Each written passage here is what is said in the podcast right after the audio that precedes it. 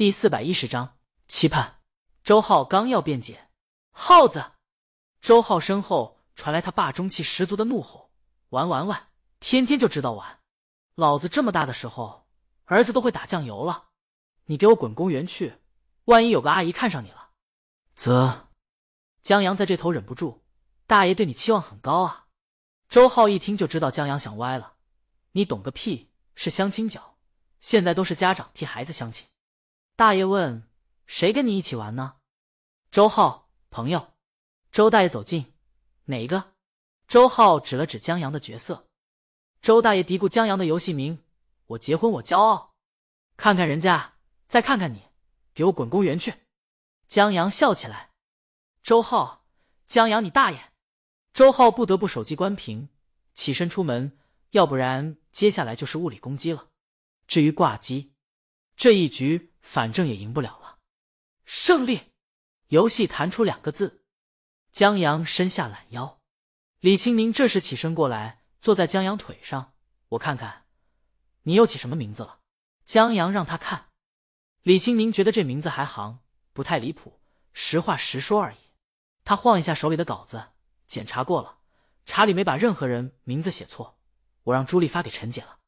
朱莉就坐在后面，他们现在坐的商务舱只有五个座位，他和江阳坐在前面，后面坐了霞姐，还有朱莉和一位生活助理，他们自己人就坐满了。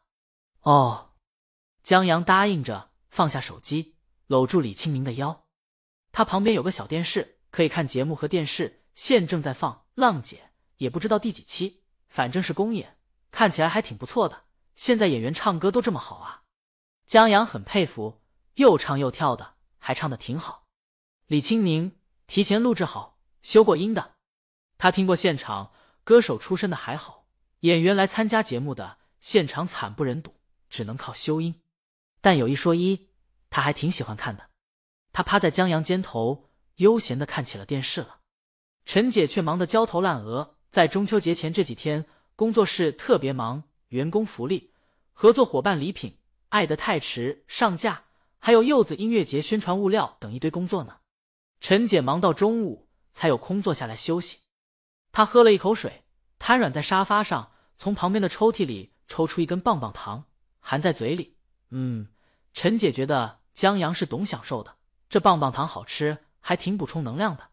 她吃着顺手刷下手机，看下群里消息，刚才还有人 add 她了，她忙没顾上看。也没什么要紧事，橙子先生单位发了月饼，还有一些东西。他中午休息，抽空送了一份到陈姐家，顺便还送了两个积木礼盒。橙子先生在群里艾特陈姐，还有徐光正，告诉他们一个礼盒送他们女儿，剩下的那个天宫积木礼盒送给江阳的。陈姐在上次聚会的时候跟他们说起过，江阳玩着颐和园积木，再写一本童书。现在这本童书已经签给徐光正他们出版社了。刘涛，好家伙，我怎么没想到呢？刘夫人，你这赖皮啊！徐光正，我是不是应该买些儿童玩的乐高？大胡子，有小王子积木吗？万一再写个小王子二呢？刘涛，我去整一套福尔摩斯的周边去。橙子先生，能不能有点创意，别抄袭我的创意。陈姐稍微坐起一下身子，方便打字。来而不往非礼也。橙子先生这又送月饼又送积木，前几天还请客吃饭，陈姐怎么也得有所表示。她打算催一下江阳，在火车上还是可以打字的。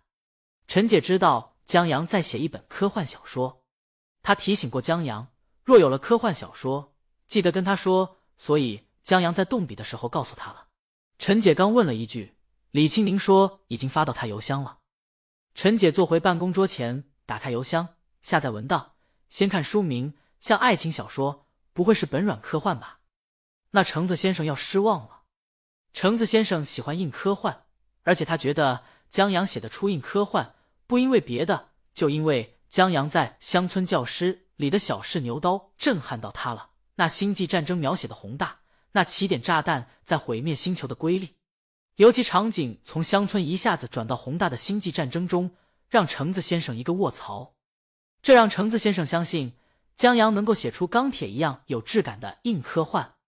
他一直在等着江阳写呢，连送积木的办法都想出来了，就差把江阳绑起来关小黑屋了。结果现在来了一本软科幻，算了，有总比没有强，有什么好挑的？四个字里面有两个错别字，江阳正常操作。没有错别字的江阳不是江阳，上次乡村教师的稿子就有很多错别字，童书也有，不过以前李清明看的时候会修改一部分，现在这稿子显然没修改啊。陈解心说这小两口度假的心情够急迫的，他刚要往下看，有助手敲门，定好的开会时间到了。好，我这就去。对了，小张。陈杰把助手叫住，让他多准备三套礼品，大胡子、刘涛他们也是合作伙伴。在小张答应一声离开后，陈姐又扫一眼文档，错别字特别多。陈姐不看了，让橙子先生去操心吧。他把稿子直接从聊天软件上发给橙子先生，然后在群里发了句：稿子发过去了，老徐把门锁好在，别让他把月饼拿回去。徐光正，好。橙子先生。橙子先生正在开车，他刚从老徐家出来，在等红绿灯的时候看到了文档，一阵高兴。接着他又看到了陈姐发在群里的消息，橙子先生只当是玩笑，没在意。滴滴，绿灯了，后面车子在催促。橙子先生启动车子，心里吃了蜜一样甜，这种感觉就好像买了最新最好的电脑，刚从快递点拿到，还没拆箱，然后心里忽然有了盼头。这本小说给橙子先生带来的感觉就是如此，他很喜欢这种有盼头的感觉，希望这种感觉长点，所以他四平八稳的开车回到单位后，还向同事打了个招呼，回到办公室以后又给自己沏好茶，弄了一个橙子，这才不疾不徐地坐下。这感觉就像他憋着回家上厕所，到家了还不马上去，先把手机什么的准备好，然后舒舒服服地蹲在马桶上。那一刻是最幸福。他现在就是一切妥当，就等打开文档了。他的小白脸同事本来在看美女跳宅舞，见他这阵仗，歪着脖子问：师傅，又有好稿子了？江阳的稿子？小白脸同事来了兴趣：投稿给咱们的还是帮别人？咱们的。橙子先生让小白脸同事别打扰他，他终于蹲在马桶上似的长出一口气，打开文档。妈的，便秘了。开局就是错别字，搞什么呀？